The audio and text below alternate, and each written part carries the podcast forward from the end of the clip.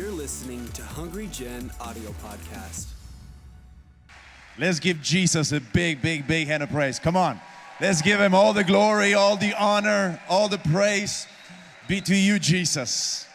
For yours is the kingdom, yours is the power, and yours is the glory. And everybody said, Amen. I don't know if we can get the pulpit up here or the table. You may take your seat this evening. Wow, what a powerful testimony.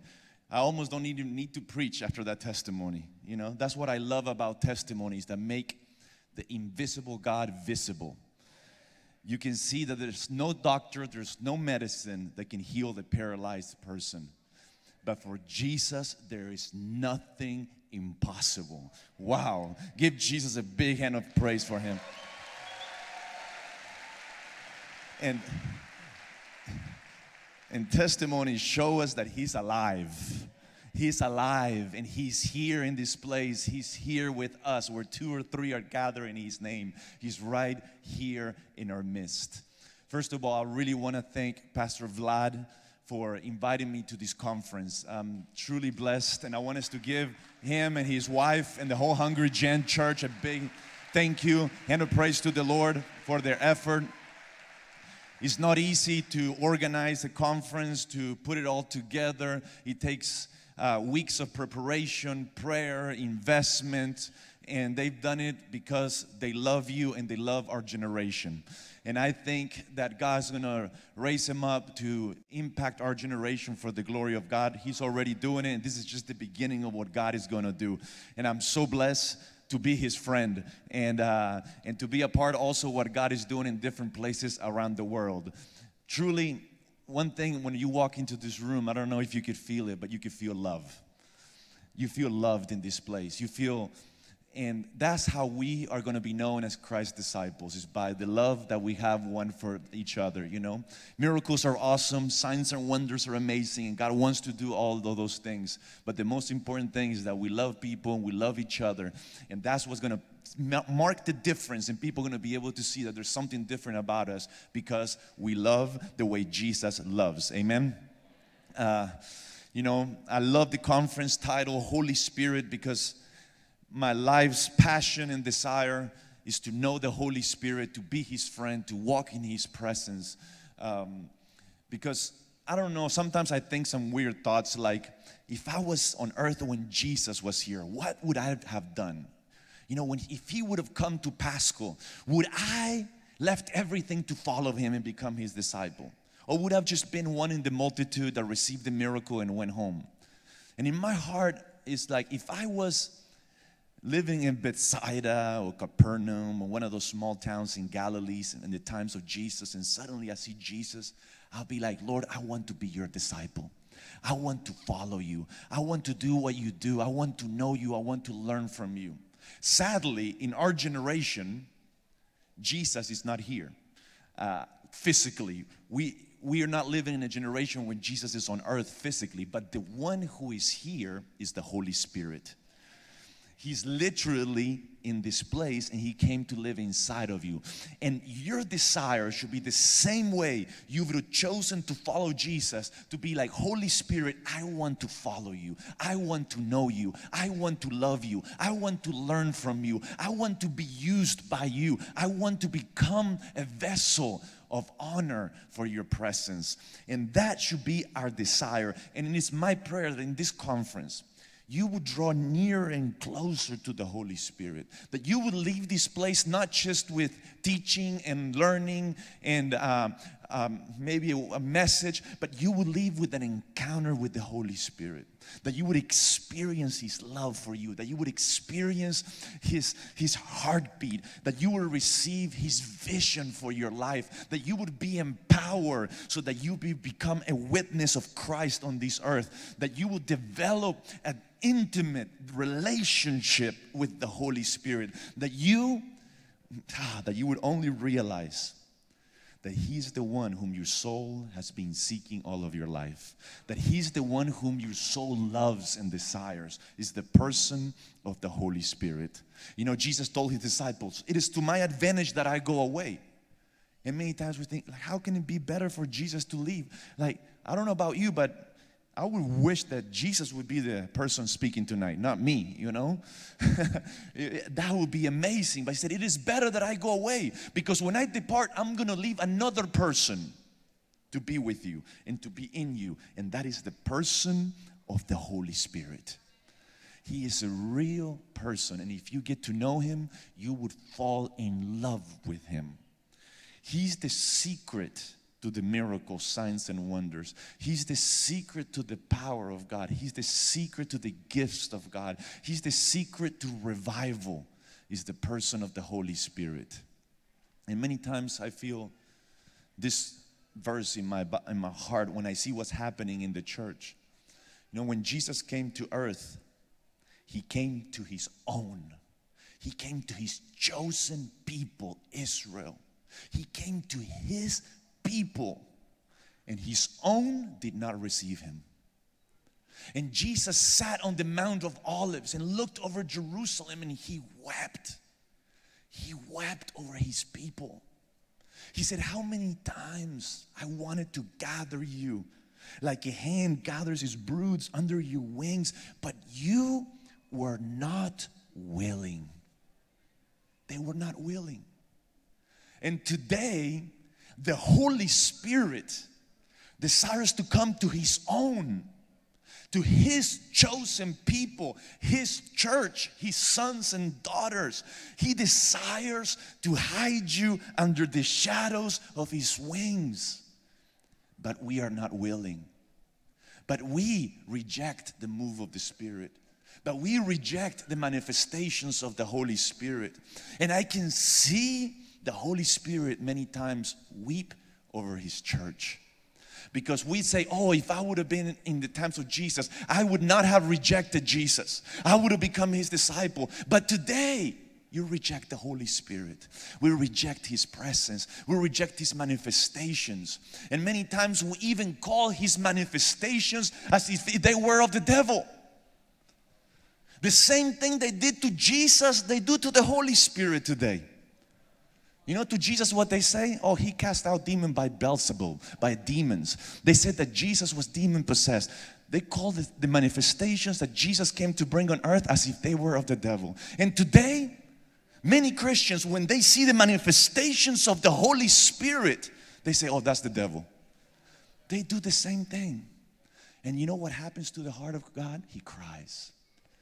Because you know what He desires?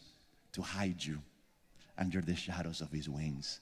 He desires to, to, to cover you with his love. He desires to hide you in His presence, to reveal His heart, for you to feel the warmth of His love, for you to experience the depths of His love. That's His desire. And only the Holy Spirit can manifest the love of Jesus for you. Only in His presence there's fullness of joy. You won't find it anywhere else in this world. That's why the Holy Spirit is the most important person in your life. It's more important than your husband, than your wife, than your pastor, than your teacher. The most important person in your life is the Holy Spirit. He is the only one who can lead you into all the truth. Nobody else can lead you into all the truth, only the Holy Spirit. And the Holy Spirit is the most important person in the church.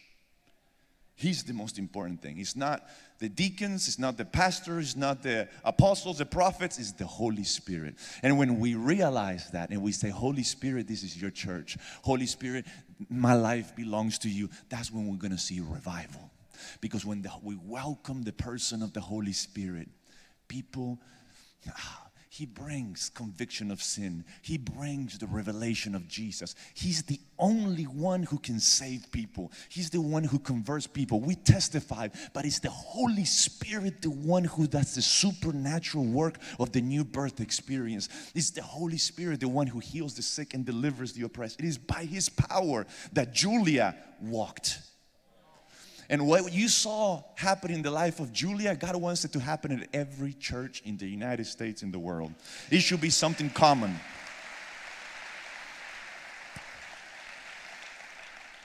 But the secret is the Holy Spirit. That's why I believe this conference is so special and so important for what God wants to do in your life, in your church, and in your community. I want to share a quick video when we were in Sri Lanka. You know, we've been to over 50 different nations around the world, and what we do is we do youth events where the Lord's called us to take the fire of the Holy Spirit to the young people. And we also do uh, miracle healing services, and we see just every single part of the human body healed. For God, there's nothing impossible. The blind see, the deaf hear. For God, there's nothing impossible. It's amazing. So we were in Sri Lanka, south of India, a couple months ago, and I want to show you what the Lord did in Sri Lanka. So let's take a trip to Sri Lanka.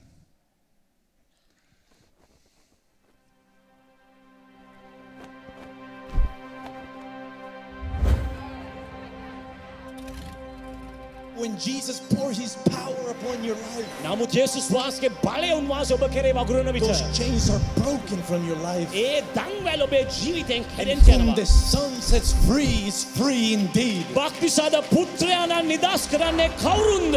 ඔව් සම්පූර්ණයෙන්ම නිදස් වෙන්න යනවා. Hallelujah. Hallelujah!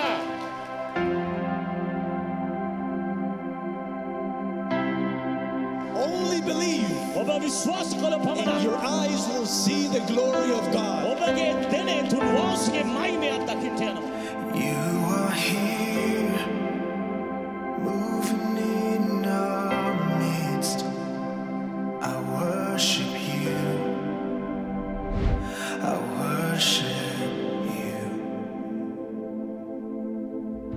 This sister came to this auditorium in a wheelchair. Out, Eliata coming out. Daniel it is in coming out. Daniel in us coming out. In Jesus' name. Jesus' name. Pick her up.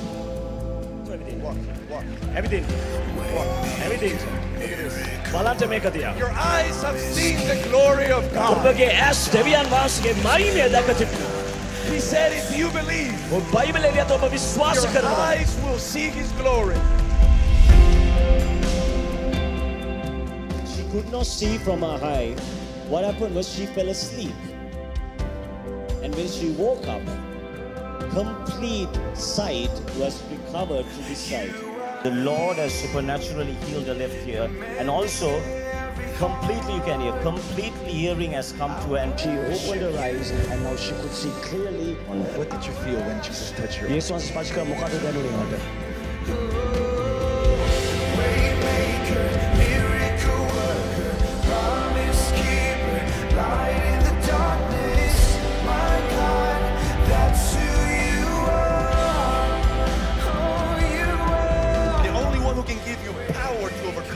the Holy Spirit. Only the fire of God will change the desire of your heart.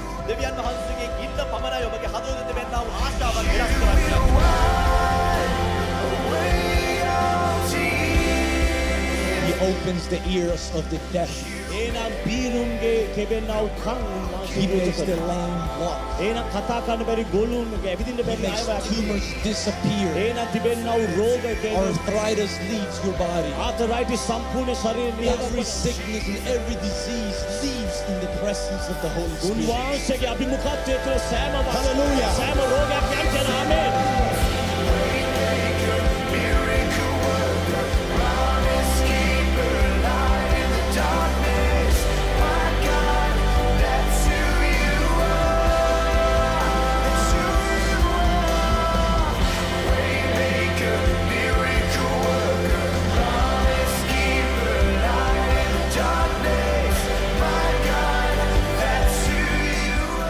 miracle is not physical, but it is spiritual. The greatest miracle is when He gives you eternal life. In Colombo, Sri Lanka, Jesus Christ is Lord. Jesus, a big hand of praise. Hallelujah.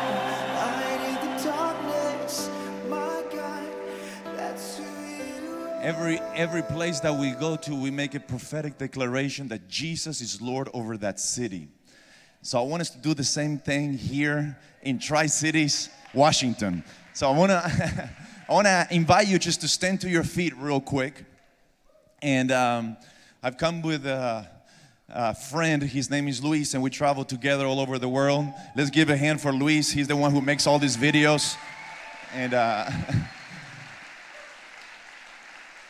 and uh, you know, this is a diff- we're in a generation of media, and the enemy can use it for to destroy, to kill, to destroy, but we're going to use it for the glory of God, and for the earth to be covered with the knowledge of the glory of God. And it is so powerful that right there from your phone, you can reach the world. You know, you can share the gospel, you can share the good news. So we do short video clips and we show what God is doing in different nations, and then we post them on Facebook and YouTube, and it's amazing what God does through these videos. So I'm going to look at the camera. I don't know if it's possible to lower those two lights right there because they're right if you can lower those, yes, that's, that's perfect. I'm gonna look at the camera and I'm gonna say, in Tri Cities, Washington, Jesus Christ is Lord. Whoa. And if you, and I'm gonna lift up my hand, and when I finish, and if you believe it, I want you to lift up both hands. I want you to start jumping up and down and giving God the biggest shout of praise you've ever given Him in all of your life. That the whole state of Washington will be covered by the glory of God. Amen. Let's do this. In Tri Cities, Washington, Jesus Christ is Lord.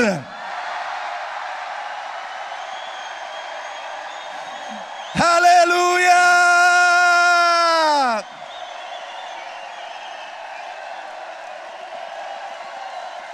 Whoa, whoa.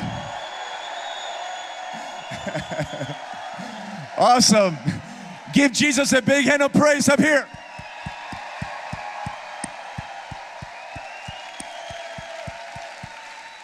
Amen. Amen. You may take your seat. Wow.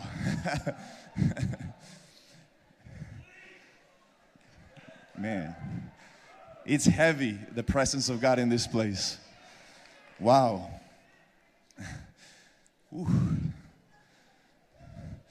Something was released in the atmosphere. I can feel it. Something was released. There's power when we shout for the glory of God.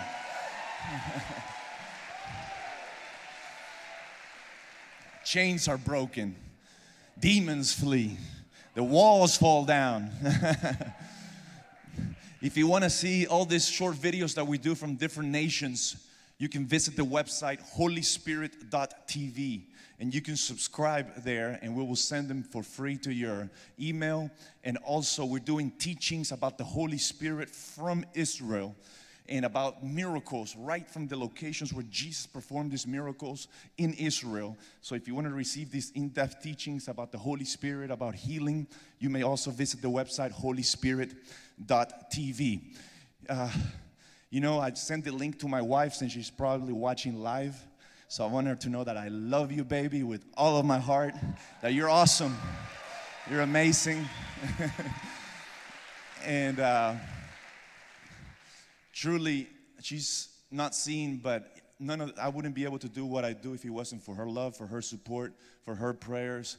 Uh, because she's at home taking care of the fort, the kids, uh, doing everything. But we're a team, and the Lord has sent us with the vision, with the desire for the world to come to know Jesus, to know His love, to hear about His sacrifice, His death, His resurrection, and how through faith in Him we can receive the greatest of all miracles, which is eternal life. So thank you for all your love. I'll be home on Monday, so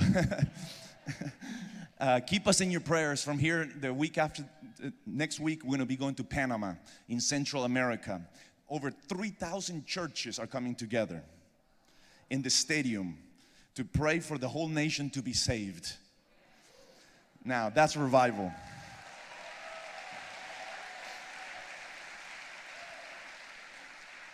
So on Saturday, we're gonna be at the stadium. Uh, no, on Friday, we're gonna be at the stadium Friday night. On Saturday, they're gonna march in the streets. All the church is gonna come out on the streets to march. On Monday, we're gonna do training for uh, power evangelism, and then for a whole month, the church is going to go out on the streets to evangelize the whole nation. So it's gonna let's pray for a whole nation to be saved in Panama. Then we're going also to Philippines after that, New Zealand. Yeah, we got people from the Philippines. Awesome. We're going to New Zealand. We're also going to Spain. It is our desire to go into all the world and preach the gospel. That's what Jesus us- uh, commissioned us to do. Um, you know, I just got back from Israel about four or five days ago. We were there for 18 days, and uh, I took my son with me, and it was a, an amazing experience. Probably one of the best days of my life to be able to baptize him in the Jordan River. And um, you know, when Jesus was baptized, there was an audible voice that was heard from heaven that said, This is my beloved Son in whom I am well pleased. And at that moment, I felt a little bit of what God must have felt when Jesus was baptized at the Jordan River. How God is so pleased because He loves you so much when you take the step of repentance, which baptism means repentance. When you make a decision to say, I'm gonna say no to this world, I'm gonna say no to the desires of my flesh, I'm gonna say no to sin, I'm gonna say no to what this world is offering, what my friends are offering, what society is telling me that it's okay. I'm gonna say no, I'm gonna deny myself because I want to follow Jesus. There's rejoicing in heaven. And, fa- and the fa- and, and your heavenly father is so pleased. And then that same evening we had a revival service in in close to jerusalem and we had over like 600 messianic slavic jewish people you know it's amazing there's a lot of slavic russians who are jewish that are going to israel so God's bringing revival to them, and they're very hungry and open to the Holy Spirit. We had an amazing service, and that night, the Lord poured out His fire upon my son. And uh, he got touched by the Holy Spirit, and he encountered the fire of God. And my heart was so full of joy just seeing my son being touched by the Holy Spirit for the first time, being slain in the Holy Spirit. And I felt so much joy, and I can even imagine the joy that God feels when you experience His love and His presence in your life. So, my desire is that in this conference you will encounter His presence, but that you would know that as you make a decision to fully surrender your life to Jesus, your Heavenly Father is pleased with you. He rejoices over you. And his desire is for you to experience his love being poured upon your heart in this conference. There's many different manifestations of the Holy Spirit. And sometimes people think the Holy Spirit is simply speaking in tongues, which is wonderful and it is a gift of the Holy Spirit. But that's just simply one of the gifts of the Holy Spirit. But there are many different manifestations, many different manifestations. He's a person, but he manifests himself in different ways. Last night we spoke about the fire, how he desires to baptize us in fire. Today, I'm going to speak to you about one of the most precious manifestations of the Holy Spirit, which is the kingdom of heaven. If you have your scriptures, we're going to open in the book of Matthew, chapter 4, verse 13. Matthew chapter 4, verse 13. In leaving Nazareth, he came and dwelt in Capernaum speaking about Jesus, which is by the sea in the regions of Zebulun and Naphtali, that it might be fulfilled which was spoken by Isaiah the prophet, saying, The land of Zebulun and the land of Naphtali, by the way of the sea beyond the Jordan. Galilee of the Gentiles, the people who sat in darkness have seen a great light. And upon those who sat in the region and shadow of death, light has dawned. From that time, Jesus began to preach and to say, Repent, the kingdom of heaven is at hand. And verse 23 says, And Jesus went about all Galilee, teaching in their synagogues preaching the gospel of the kingdom and healing all kinds of sickness and all kinds of disease among the people. Then his fame went throughout all Syria, and they brought to him all sick people who were afflicted with various diseases and torments, and those who were demon possessed, epileptics, and paralytics, and he healed them. Great multitudes followed him from Galilee and from Decapolis, Jerusalem, Judea, and beyond the Jordan. Those who sat in the shadow of death saw a great light. Those who sat in darkness have seen a great light. And those who sat in the region and shadow of death, light has dawned. You know, when we were in Israel, we were doing a TV series about um, for God TV. I don't know if anybody watches God TV, but we were doing a TV series for them about the miracles of Jesus. So we went to the cities, to the locations, to the places where Jesus performed miracles. And if you read the scriptures, this is amazing. But he was on a small region. It's so small, you can drive it all in one day. But there were small villages and towns on the northwest area of the Sea of Galilee. On this region that is known as Naphtali, as Zebulun, there were small villages like Capernaum. That's where he went to live. There was Bethsaida. That's where Peter and James and Andrew, that's where they were from, and Philip. There was Chorazin, another small village. There was Magdala, where Mary of Magdalene was born. There was these small villages of there were fishing villages of few thousands of people. And that those are, were the people to whom Jesus was sent. These were Jewish towns.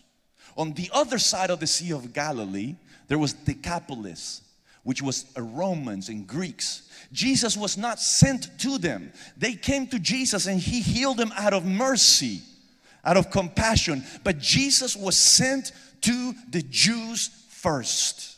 He came to his own. Jesus loved the Jewish people. He loves the Jewish people. Those are his chosen people. And he was sent to them. And he went to their towns, to their cities. And he came with a heart full of love and compassion, with a smile, saying, I have great news for you. You are sitting in the shadow of death. You're sitting in darkness. But I come to you with great news. And this is the great news the kingdom of heaven has come near to you. You who are sitting in the shadow of death, what does that mean that you're sitting in the shadow of death? Like Vlad said, we're all gonna die. We're all sitting in the shadow of death. Every single one of us is under that shadow. I don't care how proud, how rich, how poor. I don't care who you are, how famous you are. You're under the shadow of death. 10 out of 10 people died, like he said. Those are the statistics. All these people were sitting under the shadow of death, just like you and I. We all sitting under the shadow of death. But not only were they under the shadow of death, they were also sitting in darkness. They were under the influence of the kingdom of darkness. A kingdom that kills, steals, and destroys. A kingdom that brings sickness, disease, and pain. A kingdom that brings punishment and suffering and poverty to people. The kingdom of darkness. And here comes the only begotten Son of God, full of grace full of truth, full of love, full of mercy, full of compassion. He enters the town and says, I have great news for you. The best news you've ever heard in all of your life. The kingdom of heaven has come near to you. What is the kingdom of heaven? What is the kingdom of God? Romans chapter 14, 17 says, For the kingdom of God is not eating and drinking, but righteousness and peace and joy. And this is the secret in the Holy Spirit. The kingdom of heaven is made up of righteousness. Righteousness. There's no greater gift that you can receive than the gift of righteousness. The gift of righteousness is the assurance that all of your sins have been forgiven, that you're holy and just before the eyes of God. You can only experience righteousness in the kingdom of heaven. In the, in the kingdom of heaven, you're free from condemnation, guilt, shame over the things that you've done in your life. Because the enemy, that's one of his main weapons to kill, steal, and destroy, is shame, guilt, condemnation. He attacks your mind. You may know that God's forgiven you, but you have not forgiven yourself. And because of that shame, you enter into depression you enter into self hate, self condemnation, and some people even cut themselves. And some people even commit suicide because of the shame, guilt, and sh- that they, of the past sins in their lives. But the Bible says that the Holy Spirit convicts you of righteousness. See, many people know that the Holy Spirit convicts you of sin, and it is true. He convicts you of sin. But the moment you repent, He convicts you of righteousness. He reveals your identity, who you are before the eyes of God. You're holy, just, and beloved before the eyes of your Heavenly Father. And you will only experience that freedom in the kingdom of heaven. There's no greater news than to know that you've been justified, declared just through faith before the eyes of God, that you're holy in His sight because of the sacrifice of Jesus Christ on the cross the gift of righteousness. You can experience it in the kingdom of heaven. Joy. The Bible says that in His presence there's fullness of joy.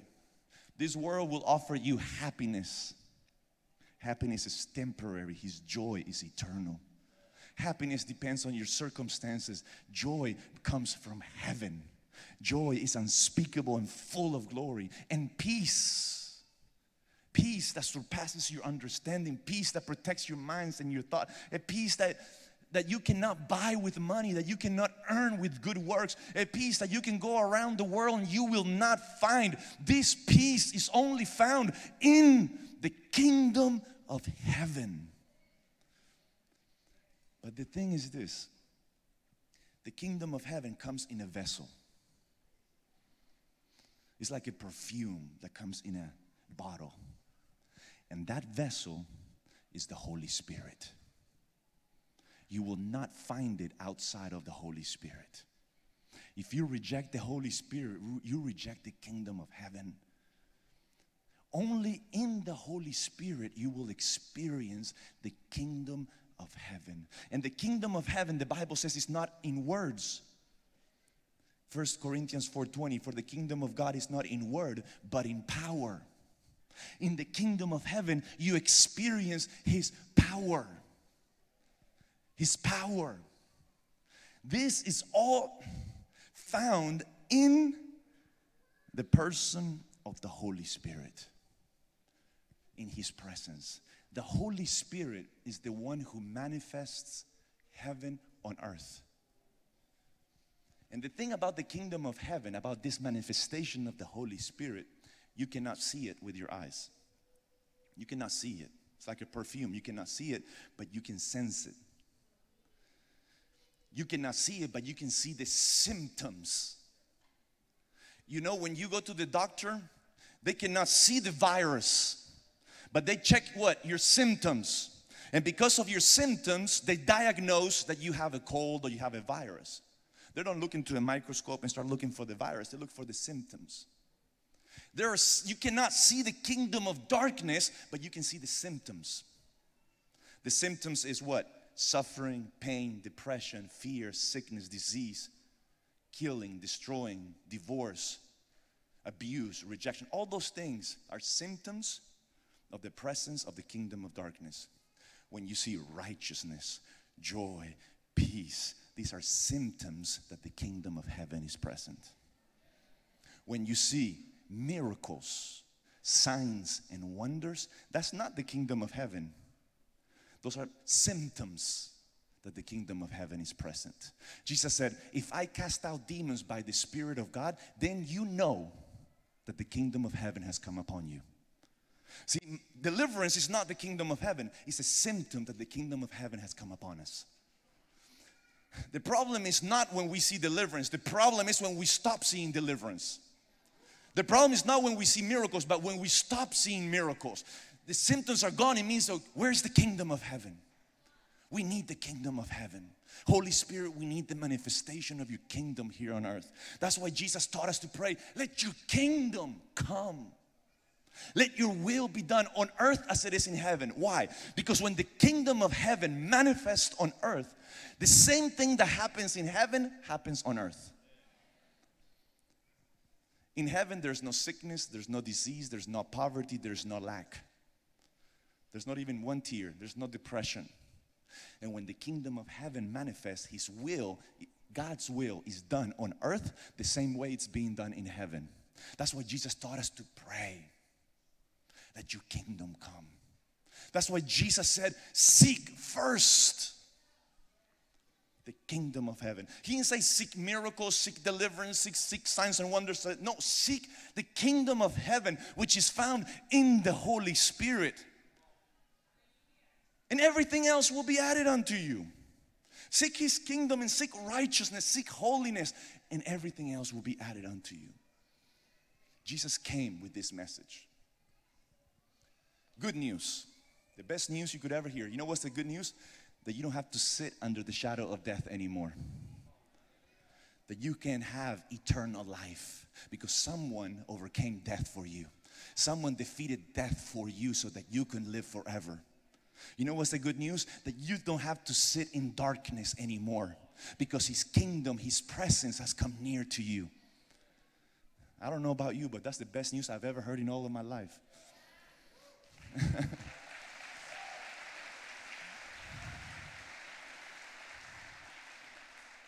And he would preach the same message, the same sermon in every city, in every town.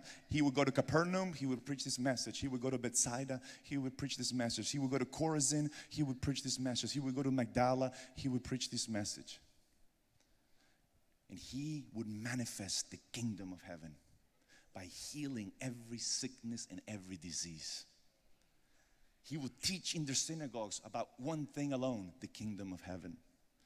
And he would demonstrate the kingdom by healing, by delivering, by casting out demons, by delivering the oppressed, by healing every sickness and every disease. He would manifest the goodness of God. And he would say, I have good news. You can experience this in your life. And the people came to him and they were healed, they were delivered. And he said, But if you want to experience this, there's two things that you must do. Two things. He said in Mark, he said, he came preaching the saying the time is fulfilled, the kingdom of God is at hand. Repent and believe in the gospel. Two keys to enter the kingdom of heaven. Two keys to experience God's presence in your life. Two keys. This is the first step to entering the kingdom of heaven and for the kingdom of heaven entering into you. The first one is repent.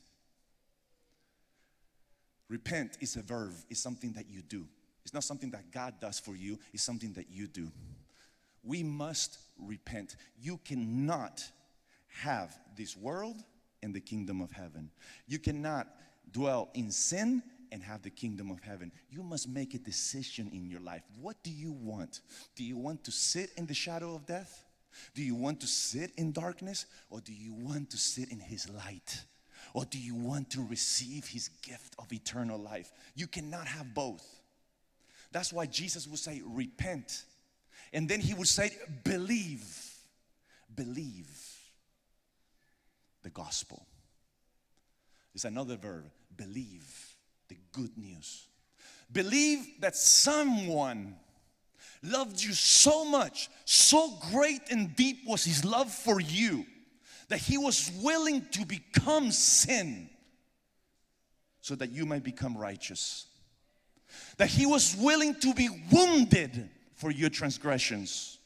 That he was willing to be bruised for your iniquities. That someone took the punishment for your sins so that you can have eternal life as a free gift. All you have to do is believe. It's not one or the other, it's both. Believing alone is not good enough. There's many people who believe Jesus is Lord. They confess Jesus is Lord. And you know what he's going to say? I never knew you. because they never repented from their sins. It's not enough for you to say, Jesus, you're my Lord, and then you continue to live in sin because you're lying. He's not your Lord. You must do what you confess. If it is your if Jesus is your Lord, you must forsake sin. You must let go of sin. And repentance alone is not enough. There are many religions that repent. The Jews, they repent of their sins. They got Yom Kippur where they, they go and they repent of their sins, but they have no lamb to offer for their sins. They have no temple to offer a sacrifice. Therefore, repentance is not en- enough. You need a lamb, you need blood to atone for your sins. That's why Jesus is the Lamb of God who takes away the sins of the world.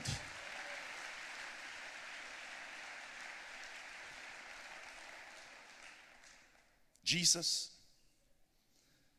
would say, if you repent and if you believe, you're born of water, repentance, and of the Spirit through faith, the kingdom of heaven will come inside of you by the Spirit of God. His Spirit will come inside of you, and we, when He comes, He brings His joy, His peace, His righteousness to your heart. And you can leave this place with His peace in your heart, with His joy in your heart, with the assurance that you are forgiven. And you can live with His power. For the kingdom of God is not in word, but in power. You can live with His power in your life to heal the sick, to cast out demons, to proclaim the gospel, not because of you, but because the kingdom of heaven is inside of you. The Spirit of God begins to manifest His kingdom through your life, His domain, His government, His authority, His presence begins to be manifested through your life. After doing this, Jesus will begin to heal every sickness and every disease. He would heal thousands. They would come from Decapolis, from Syria. They would come from Jerusalem. They would come from the towns, and they would, and he would spend hours praying for the sick, casting out demons, healing every type of sickness and every type of disease, because his heart is full of compassion.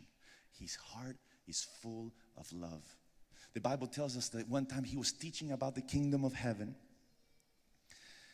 And I don't have time to go through this, but this is just amazing. If you have time, when, when you go home, read Matthew 5, 6, 7, and read those chapters. He spoke to you about what makes the kingdom of darkness manifest and what makes the kingdom of God manifest. He says, lust causes the kingdom of darkness to manifest. He says, Your eyes are the, are the windows to your soul. If your eye is good, then your whole body will be full of light. But if your eye is bad, your whole body is going to be full of darkness.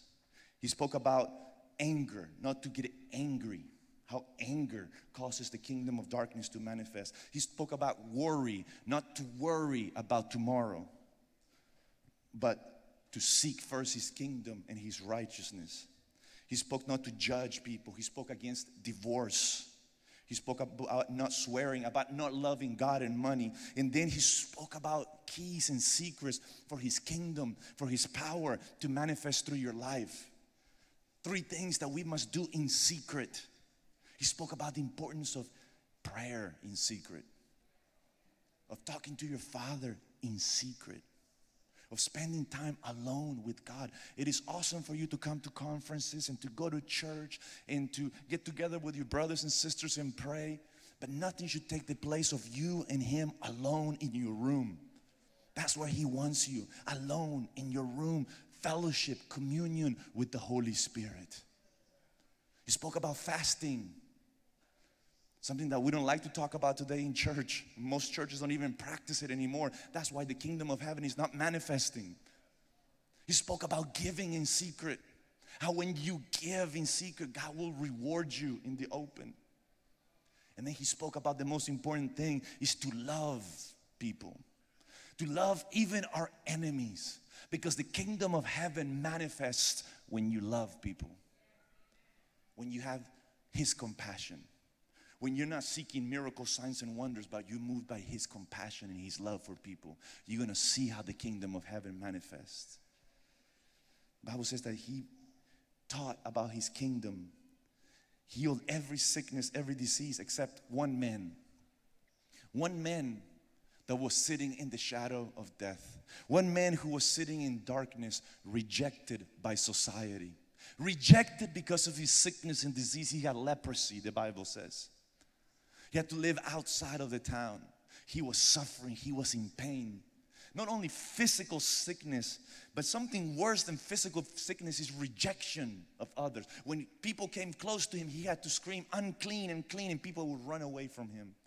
He was alone, rejected, in sickness, in poverty, waiting for death.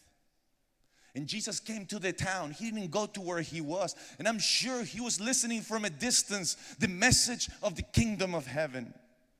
And he was looking and hearing the testimonies. Maybe like you're watching online today from a distance and you find yourself sitting in darkness, sitting under the shadow of death, and you hear the testimonies of what Jesus is doing, how He's healing the sick, delivering the oppressed. You're seeing the people rejoicing in God. You're seeing men rejoicing in the God of Israel, and He's looking from a distance, from far away. And He has to make a decision. What is He gonna do? Is He gonna stay? The way he is? Or is he gonna go to where Jesus was? The law said that he couldn't enter the town. He had to make a decision. Was he gonna continue to live in darkness? Was he gonna continue to dwell under the shadow of death or go to where Jesus was? This man chose to humble himself and go to Jesus. And the Bible says that when he came to Jesus, he did something amazing. He bowed down at the feet of Jesus and he worshiped Jesus. He didn't say, Lord, if you heal me, I'm gonna worship you. Lord, if you deliver me, I'm gonna follow you. In the midst of his pain, in the midst of his rejection, his sadness, his depression, in the midst of his sickness and disease, he worshiped Jesus. Because you don't worship Jesus for what he does, you worship him because who he is. You worship him because he's God. Because he's good, because he's holy, because he's righteous, because he's merciful, because he's kind. You worship him. These men recognize that Jesus was God because you worship God alone. But what these men did not know was if Jesus wanted to heal him. He said, Lord, if you are willing, you can heal me. He said, Lord, I know you can heal me. I know you're powerful. I know you're God. I've seen the testimonies. I heard the testimonies. I've seen them with my own eyes. I know that you're able to make the paralyzed walk. I know that you're able to make the blind see. But he didn't know if he was willing. And that's one of the things that stops many people from receiving healing and miracles because they feel they're not worthy to receive from God. They think God is willing to heal somebody else, but He's not willing to heal them. They think they're not good enough to receive, or they don't have enough faith, maybe, to receive. And they think, yes, God is good and He can heal in Sri Lanka. Yes, and He can heal Julia. And yes, He can heal people, but me, I don't know. I don't know if He's willing. I don't know if it is His will. And this is another teaching that sometimes people teach that sometimes Jesus' will to heal and sometimes He's not. So people don't know if it is God's will to be healed or maybe it's not God's will for me to be healed and go through this sickness and, the, and through this disease and my suffering. I'm going to bring glory to God. There's a confusion because they don't know Jesus. They don't know Jesus. They don't know Jesus. Jesus never brought sickness or disease in one person. Jesus never caused somebody to suffer. If you want to know the God's what is God's will, look at Jesus. Look at Jesus. That is God's will. And Jesus came to heal the sick. And the Bible says that He healed every sickness and every sick, sick disease. The Bible says that every single one that touched Jesus was healed. That is His will. That is His will.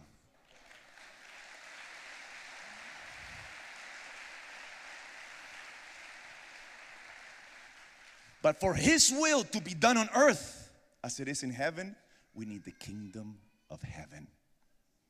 When the kingdom of heaven manifests, His will is done. And His desire, His will is to heal every sickness and every disease. Jesus answered the question and He said, I am willing.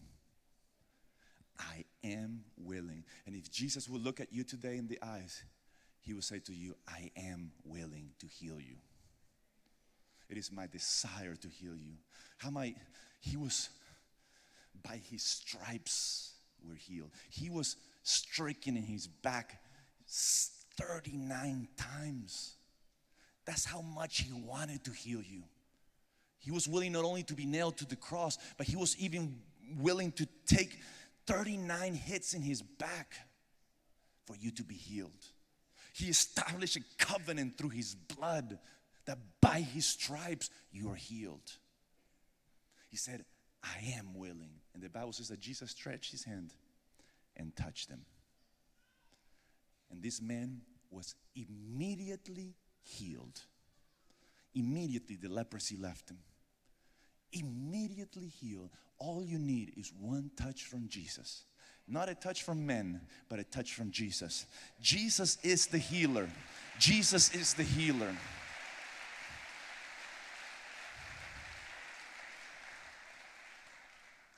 And his hand is not shortened that he cannot heal, the scripture says. He's still willing to stretch his hand and to touch you and to heal you of every sickness and every disease. This man was immediately healed. And then Jesus said, Go to the priests, all the way from Galilee to Jerusalem, five days walking, and present yourself to the priest and take the offering that Moses commanded for the cleansing of leprosy. If you read the book of Leviticus, it shows what is the offering that a leper is supposed to present to the priest when he's healed of leprosy.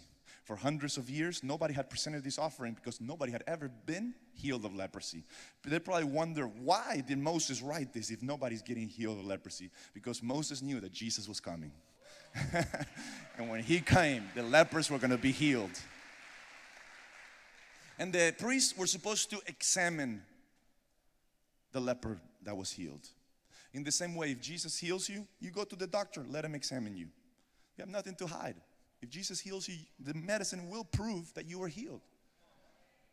Jesus said, Go and let him examine you, let him know, and that will be a testimony to them. That will be a testimony to your doctors that Jesus is the healer. I'll tell Julia, go back to your doctors and enter into the office walking, see what happens. They're gonna flip back, you know? What a testimony. We defeat the devil by the blood of the Lamb and by the word of our testimony. And then he was supposed to take two doves. And he would, the priest would examine him, and when he was healed, they would take one dove, they will sacrifice one dove, and they will go to the open field and release the other dove. One dove will die so the other dove could be free. It was a shadow of what Jesus was going to do for that leper. He wanted this leper to see the most important miracle is not his physical healing, but his eternal salvation, his freedom from sin. So one dove was sacrificed. Jesus was sacrificed so that you can be free. And then he would take the blood and he would sprinkle the leper seven times. Because in seven places, Jesus would shed his blood for you and me.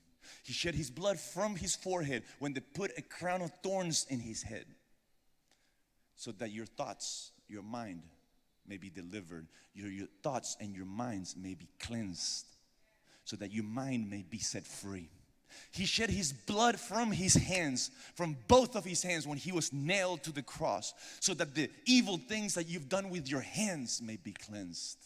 He shed his blood from both of his feet when he was nailed to the cross, so that your daily walk will be cleansed.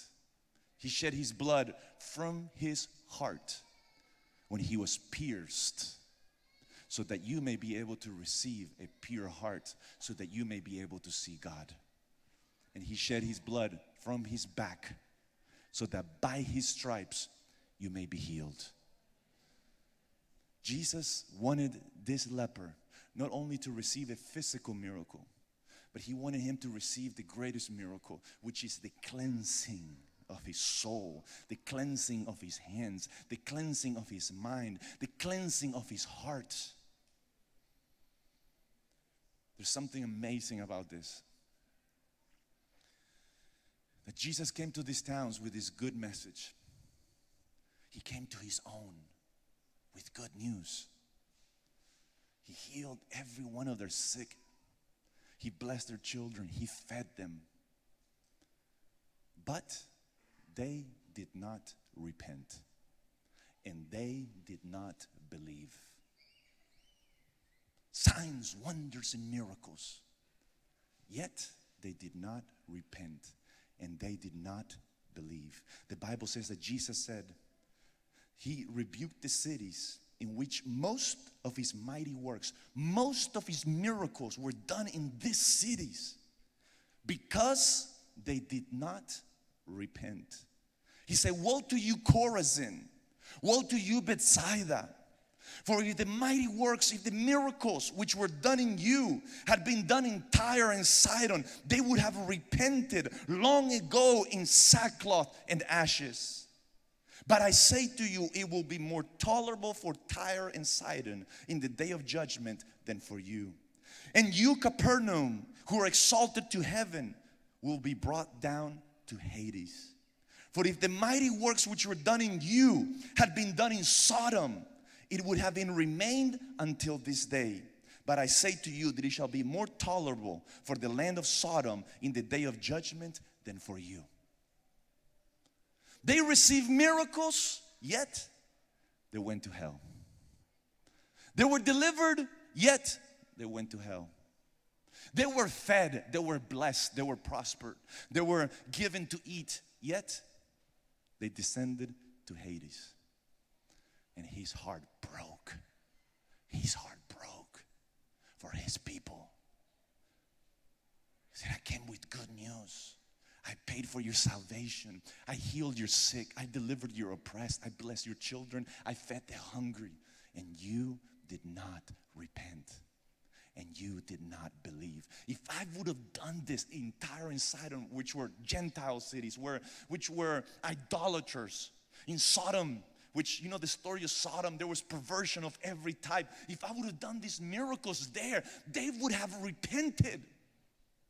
Because the main reason why Jesus performs miracles, signs, and wonders, and why he manifests his kingdom is so that you may repent from your sins and so that you may believe in the gospel.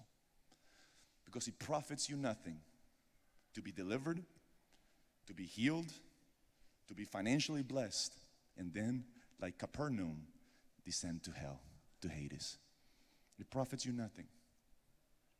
Jesus desires to give you the greatest of all blessings is victory over the shadow of death. Victory over death. He desires to give you eternal life. He desires to save your soul. But you say, Oh, I believe. It's not enough to believe. The devil believes and shakes and shudders. You must also repent. You must also change. You must also let go of sin.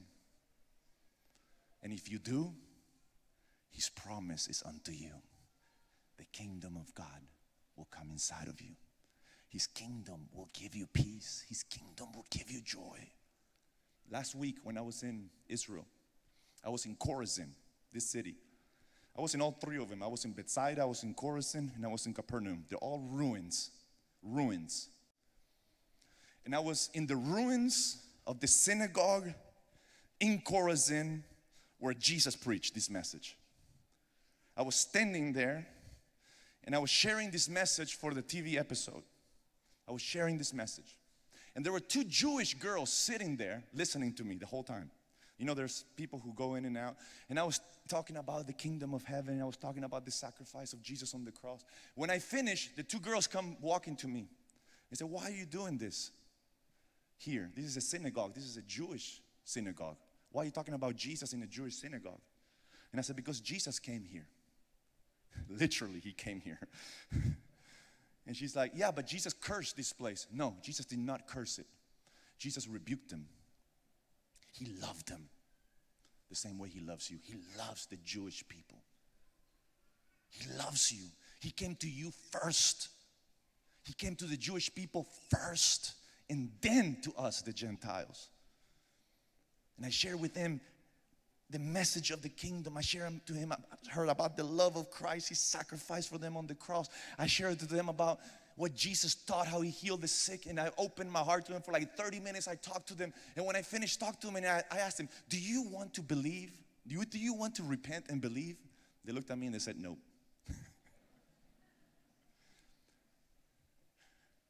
2,000 years later, they still reject Jesus. They still don't believe. The Jewish people still don't believe he's the Messiah, he's the Christ. They're still not willing to repent. But there's going to come a day that their eyes are going to be open. And the Bible says that going, God's going to pour the spirit of grace and supplication, and their eyes are going to be open to see the one whom they pierced. And when they see the one who was pierced on the cross, the Bible says that they're going to weep like one weeps over, like you lose your firstborn son. The day is coming when their eyes are going to be open. But they chose not to repent, they chose not to believe. Now, Jesus comes with the same message to you today because He loves you. He loves you. He wants you to experience His joy, His peace. He wants you to leave this place knowing that you're free free from all those thoughts of condemnation, guilt, shame, fear, free from darkness. He wants you to leave this place with joy and peace in your heart. But it's up to you if you want to repent and believe in the gospel. Let's all stand to our feet.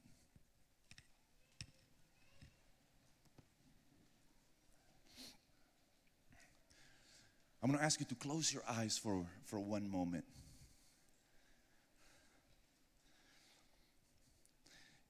if Jesus would be standing here before you tonight,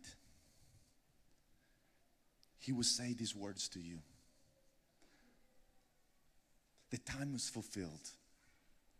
This is your moment. This is your time. This is your day. This is your day. This is your day. The kingdom of heaven has come near to you. Those who are watching online, Jesus would speak to you and he would say, This is your day. This is your time. God's kingdom has come near to you. The Holy Spirit wants to manifest Himself in you. But you must repent and believe. Repent means that you make a decision to change. It's a decision, a conscious decision. You feel the weight and the conviction of sin, and sin hurts you and you realize that sin separates you from God and you make a decision to turn away from sin. And then you believe, even though you don't see it, you believe through faith. You believe that Christ paid for that sin for you. You will be saved. His kingdom will come inside of you. If tonight you're here in this place and you want to say, I want to repent from my sins, and I believe that Christ died for me on the cross because I want His kingdom to come into my heart and I want to receive the free gift of eternal life. I want to encourage you right there where you are standing to simply lift up one hand and lift it as high as you can. Yes, Lord. Yes, Lord. There are hands going up all over. Those who are watching online, if you're watching online right there where you are, Simply lift up your hand. God sees you. I may not be able to see you, but God sees you right there where you're watching. His eyes are on you. His eyes are on you. And He's not here to judge you. He did not come to judge, He did not come to condemn. He came to give joy, to give peace, to give freedom, to give eternal life. He's good. He wants to come to you. The Holy Spirit desires to come to you. He desires to hide you under the shadows of His wings with your hand uplifted, I'm going to ask you to pray this prayer from your heart to the Lord. Say, Jesus, I believe you are the Son of God. I believe that you died for my sin on the cross. I believe that you were raised from the dead. Jesus, I believe you are the Christ, the Son of God. Jesus, I make a conscious decision to repent from my sins and believe in the gospel. And I ask you tonight, let your kingdom come into my heart. Let your spirit, your Holy Spirit, come into my heart. Let your righteousness come to my heart. Let your peace come into my heart. Let your joy come into my heart. Let your power come into my heart. Fill me, Lord, with the Holy Spirit. And let your spirit give testimony to my spirit that I'm your child, that I'm your son, that I'm your daughter. Jesus' name, amen. I want to encourage you to close your eyes and just lift up both hands to Him. Everyone, just lift up your hands to Him.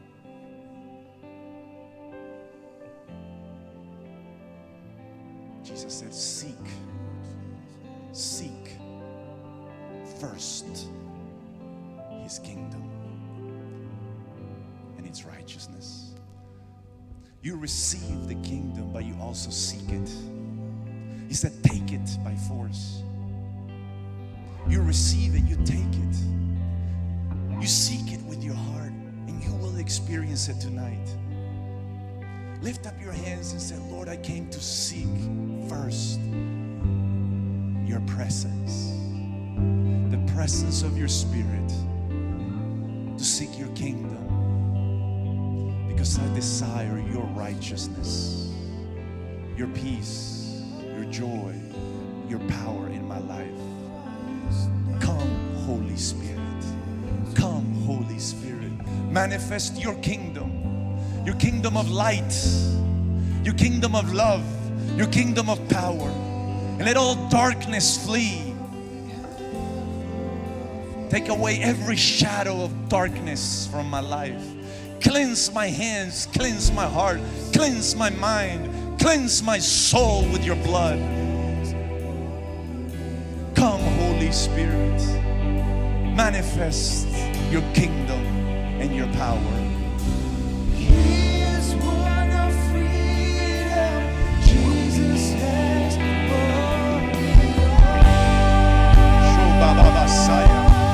worship you, Lord. We exalt you, Jesus. We glorify you, Lord.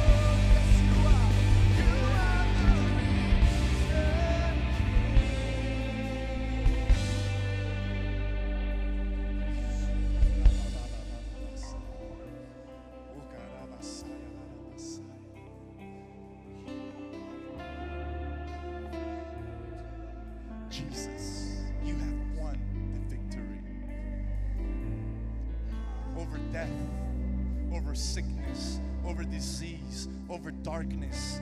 Jesus, you won the victory for each one of us. If tonight you're here and you say, Lord, I want your kingdom in my life, I want your spirit, I want you to hide me under the shadows of your wings. I don't want to reject you, Holy Spirit, but I want you in my life because I need your peace, your joy. I want to know and have the assurance that I'm righteous. I want to seek first the kingdom of God. As we sing this song, I want to encourage you to come out of your seats and just come up to this altar. Come to this altar. I'm going to ask those at the altar just stand to your feet and come closer so there's room for everyone to come. If you need healing for your body, come to this altar. The kingdom of God is here. If you need deliverance for your mind, for your soul, deliverance from fear, from depression, from addiction, come to this altar. Jesus is here to deliver you. If you want Him to give you His peace, Jesus is here to give you peace. If you need forgiveness, come to this altar. He's here to forgive your sins. Come, come, come. Come. This leper could have sat there and said, If Jesus wants to, He could come to me. He knows where I am, He knows my need. But Jesus did not go to him, the leper came to Jesus. In the same way, you must take the step of faith to Jesus. The Bible says, Draw near to God, and He will draw near to you. As you take that step of faith to Him, He will stretch His hand tonight to heal you. He will stretch your hand to deliver you. His hand will touch you. His power will set you free. Jesus is here. Jesus is here. The victory has been won on the cross through His blood. All you have to do is repent and believe. Repent and believe tonight. Every eye closed, every hand uplifted.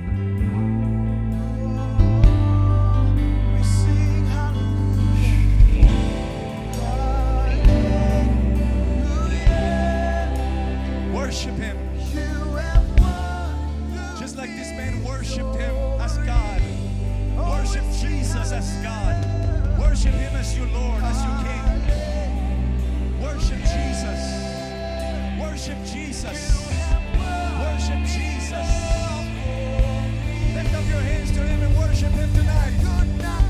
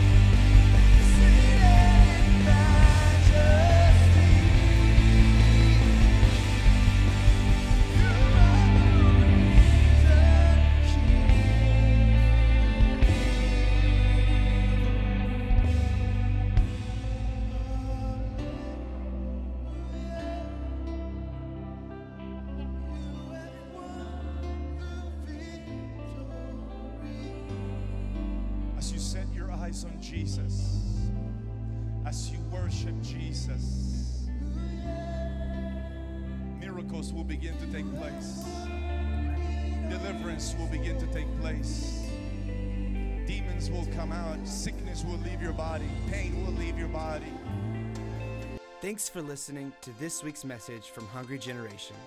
Stay connected with us on Facebook, Instagram, Twitter, and Snapchat by using at Hungry Gen. Stay blessed, and we'll see you next week.